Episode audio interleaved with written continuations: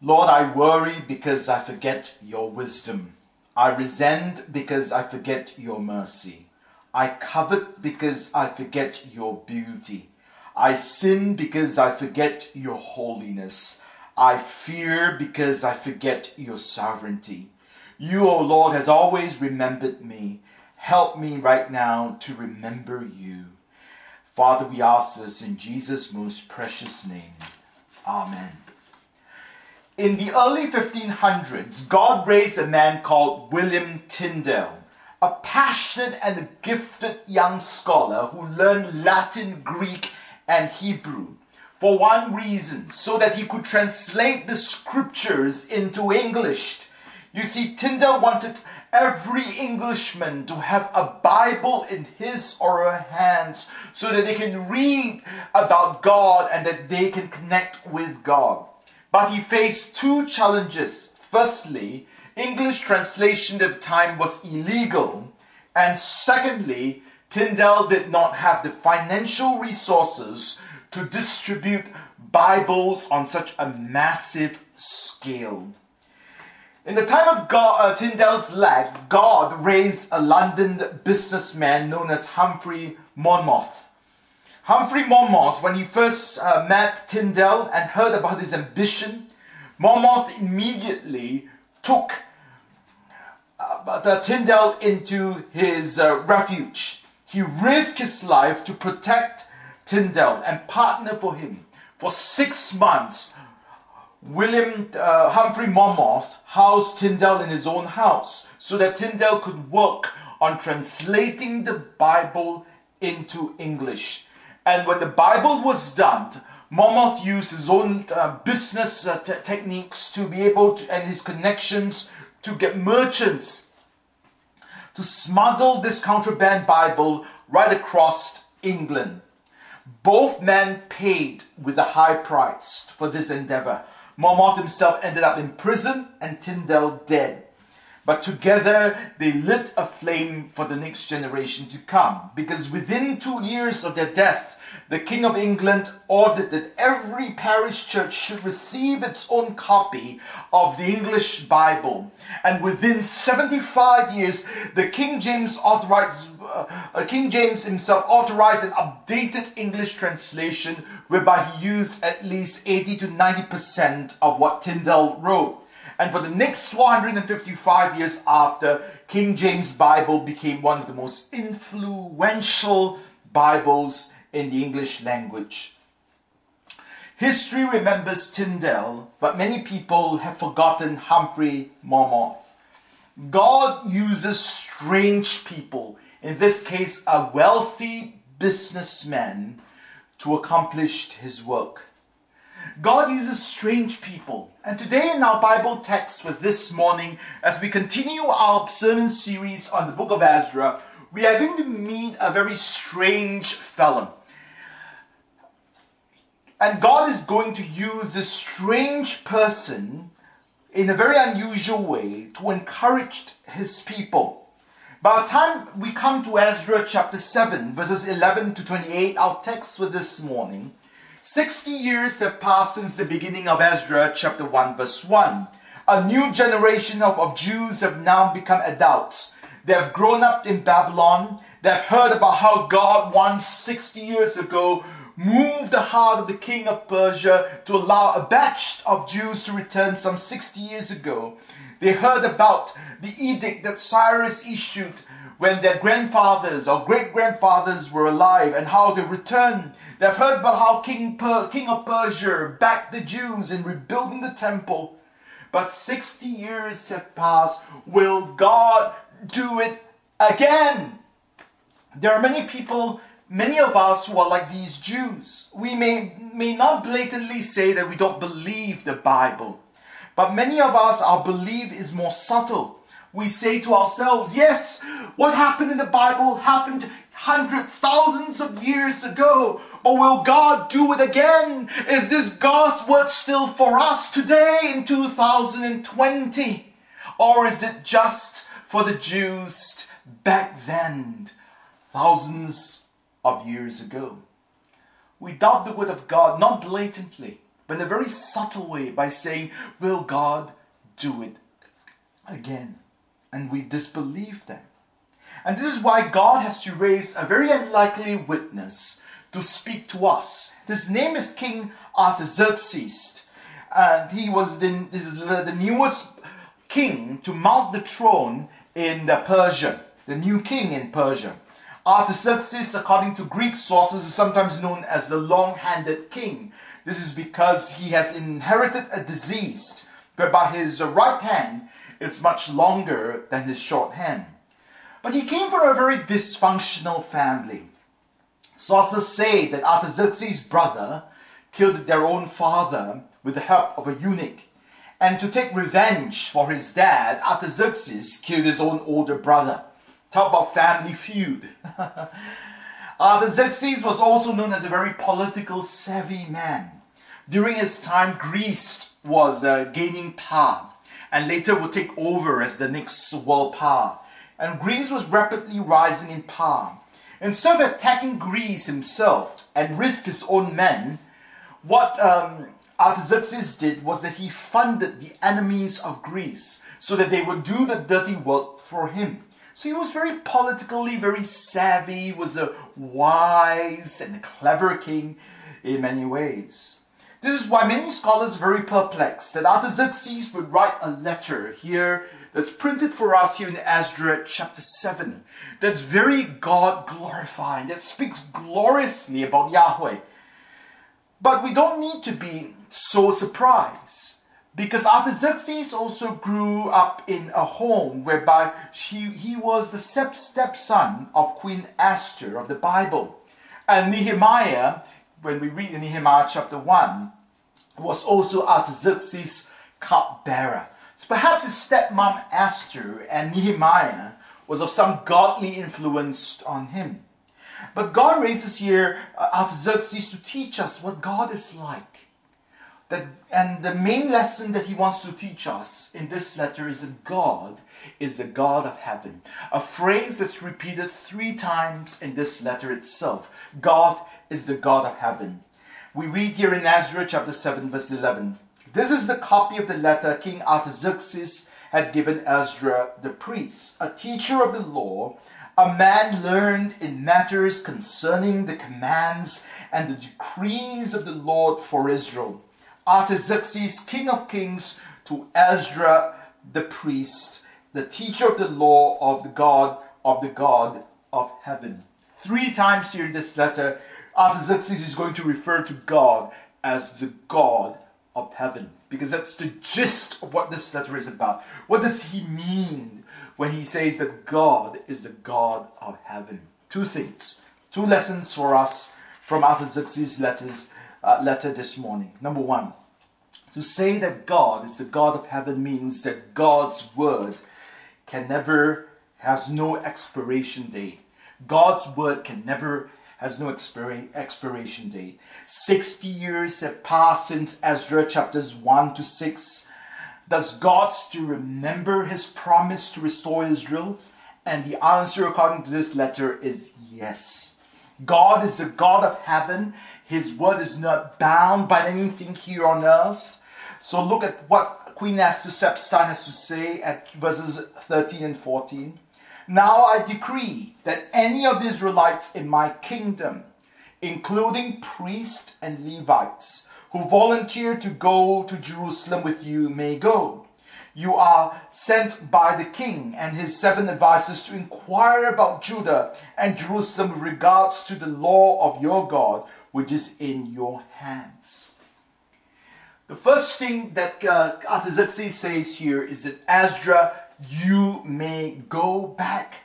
And it begins this very same way how Ezra chapter 1 verse 1 begins. Ezra chapter 1 verse 1 begins with the words of Jeremiah being fulfilled as God stirred the heart of King Cyrus, allowing the Jews to return to Jerusalem some 60 years ago. Here, God's promise has not changed. The first thing that Artaxerxes says is that you may go back with and take with you whoever wants to go, whoever all the Jews that want to go. And just as God has provided silver, gold, livestock, free will offerings, in Ezra chapter 1 for, the, for their ancestors to take home with them. God here does the same. God's word never changes. Verse 15 Moreover, you are to take with you the silver and the gold that the king and his advisers have freely given to the God of Israel, whose dwelling is in Jerusalem. Together with all the silver and gold you may obtain from the province of Babylon, as well as the freewill offerings of the people and priests for the temple of their God in Jerusalem. Time has not diluted God's promises, but in fact, it has enriched God's promises. God here gives even much more treasures for this next batch of uh, Jews to return back to Jerusalem. Unlike human relationships, many times we let time, we let distance dilute our relationships with people who we were once close with. But God's not like that because God's not of this world. Artaxerxes says it right. This God is not of this world. This is a God of heaven. His word never expires. When He makes it a promise, He makes it to us personally, and it never changes.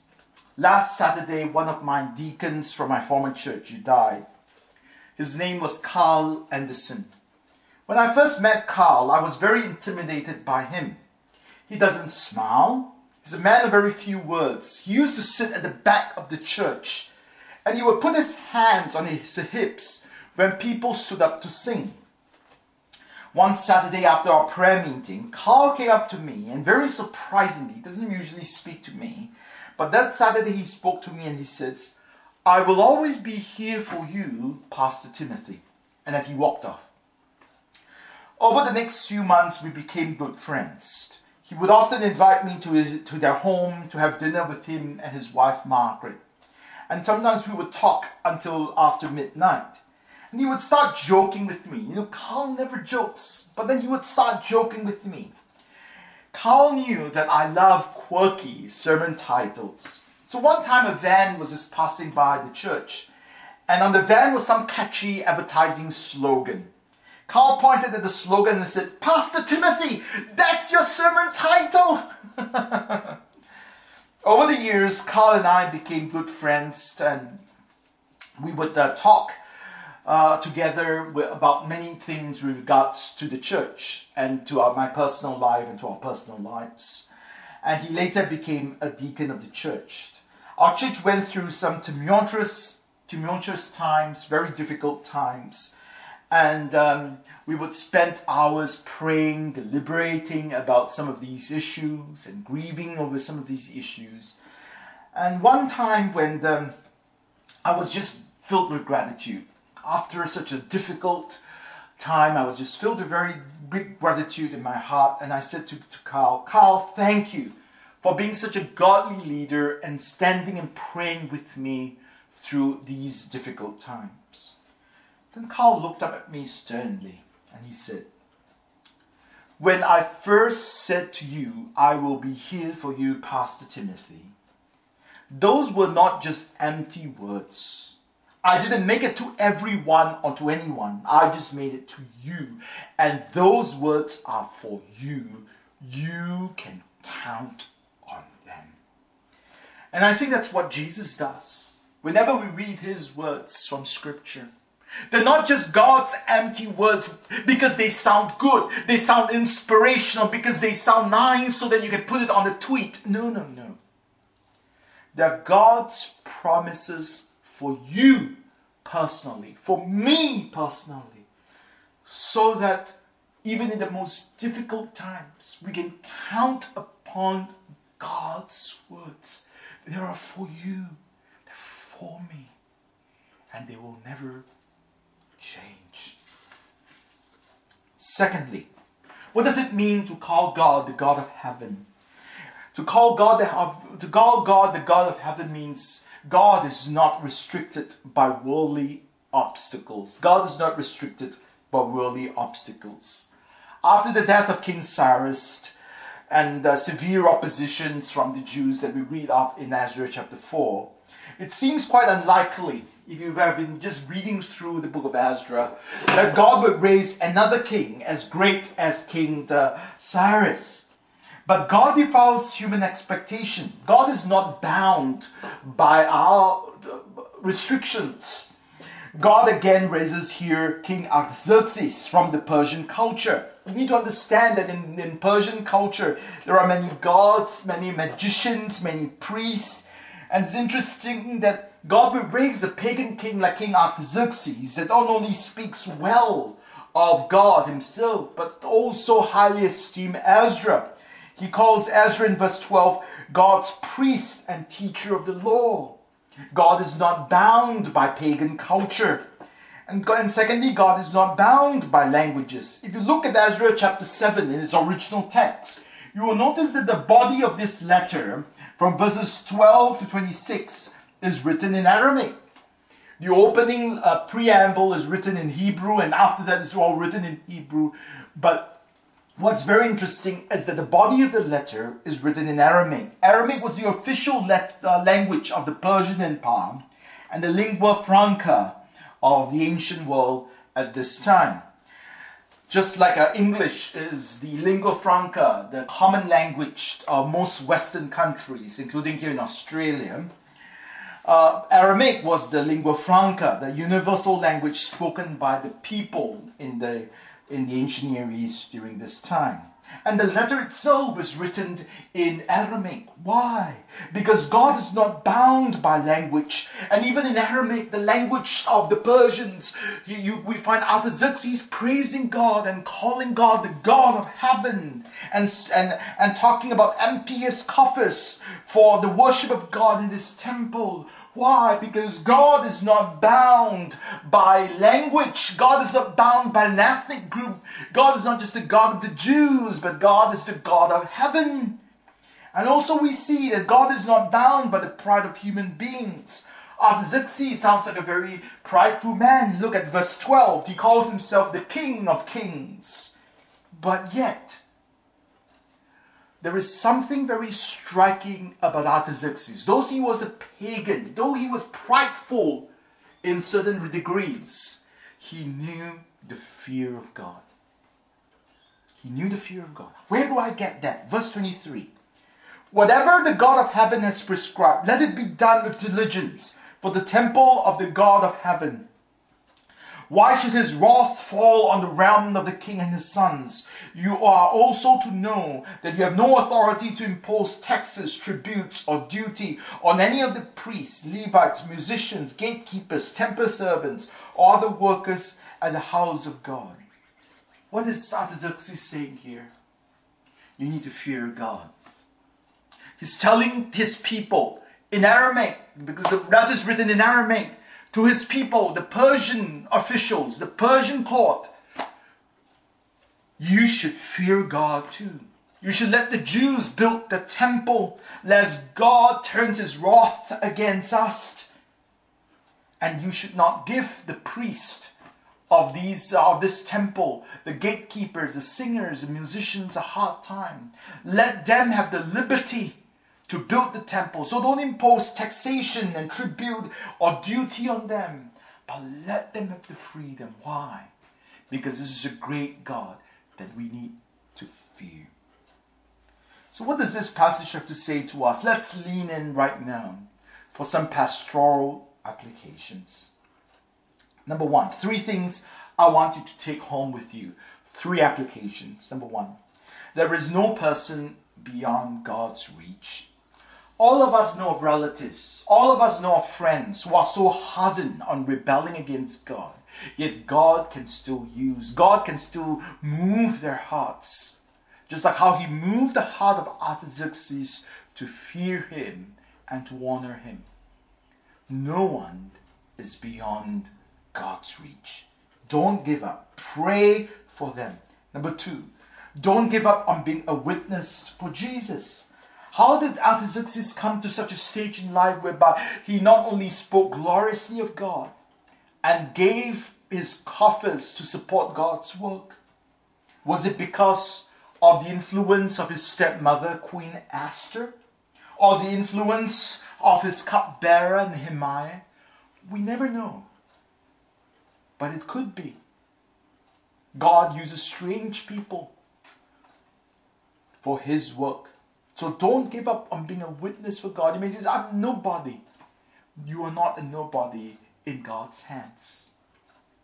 Number three, God will send obstacles and difficulties and difficult people into our lives.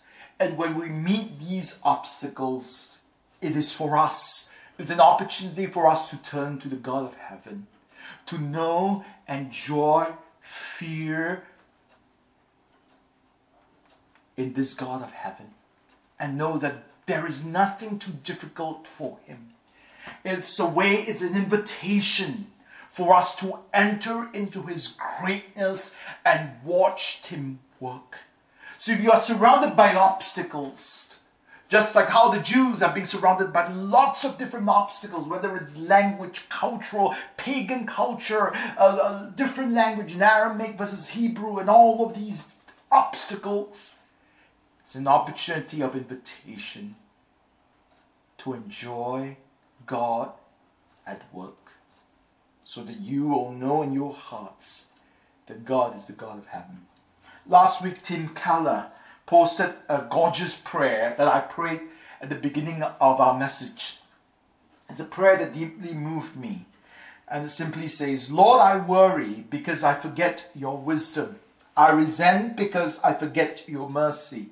I covet because I forget your beauty. I sin because I forget your holiness. I fear because I forget your sovereignty. You always remember me. Help me, Lord, to remember you. Difficult times and obstacles and difficult people are a great opportunity for us to remember God. That God, in His wisdom, will sort things out for us. That in His mercy will not forget us. In His beauty will not give us. Let us be in want in His holiness will not allow us to go into the grass of sin. Stan Dale was an Australian missionary together with his good friend Phil Masters, an Iowa farm boy from the US. They want they had this dream of bringing the gospel to the Yali people in the highlands of Papua New Guinea. They knew that the Yali people were headhunters and cannibals, but yet they still wanted to minister to them. So together they formed a group, and with their wives and children, they decided to bring the gospel to these cannibals in Papua New Guinea. On September 25, 1968, Stan and Dale arrived at the Seng Valley with their wives and children and with a group of missionaries. Not long after they arrived at the Seng Valley, they heard drum sounds, and the drums got louder and louder as they proceed. These drums were actually warning signals to the local shamans that intruders had entered the territory. Knowing that danger was ahead, Stan and Phil told their wives and the group of people to wait for them in the caves nearby as they proceed into their valley. They walked for some distance and saw no one and there was no village in sight, so they kept walking. Then suddenly, out of nowhere, there was a hail of arrows that shot their way, and both Stan and Phil were killed at an instant. The natives had heard how the death, uh, heard the, uh, had somehow heard about death and resurrection, so they were afraid that Stan and Phil would resurrect after they had died and would haunt them so what they did was they tore their body into pieces, roast their body over fire, and ate them. Stan and Phil's wives were devastated. In fact, Stan's wife was so disillusioned by what happened to her husband that she decided to leave and go home to Australia for good, leaving behind the missionaries and the Phil's wife. In God's providence and sovereignty, a few months later, a plane crashed in the Yali Valley. Everyone died except for a nine year old boy. The Yali people came up to retrieve this boy, and they swore that it was Stan and Phil that had returned and had resurrected in the form of the boy. So, out of fear, they decided to invite the missionaries and reach out to the missionaries and invited them into their valley. And Stan's wife and children, uh, Phil's wife and children decided to come together with the missionaries and they began to share the gospel with the Yali people. Today there are a hundred churches, over a hundred churches among the Yali people in Papua New Guinea. God uses strange people, strange events, strange turns of events to spread His gospel. When people see there are obstacles all over, when the missionaries have been killed, murdered, eaten alive, roasted, God still has a way why? Because our God is the God of heaven. His expertise is raising the dead. He's the God of the resurrection. Kill his prophets, kill his people, and he still has a way of resurrecting his people for the glory of the gospel. Because this God that we believe in has died and he is raised to life. Give him obstacles and watched him work, for he is the God of heaven. Father, we come before you this morning with tears in our eyes, knowing that you are sovereign, you are powerful. We pause in this moment in our service and know that your spirit is at work.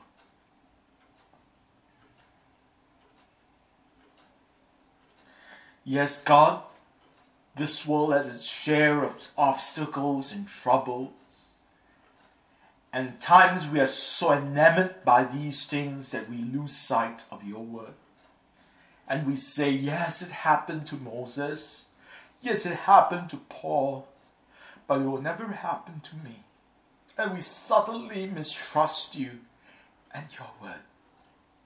Forgive us, Lord God. Because when you promise us, they are for us. So, Father, help us to trust you refreshed again. That you are the God of heaven. You're not restricted to the obstacles of this life, but they are given to us so that we can turn to you. So, Lord, fill us with a greater vision of you Many a times we worry because we do not know you. We do not know your sovereignty and your ways.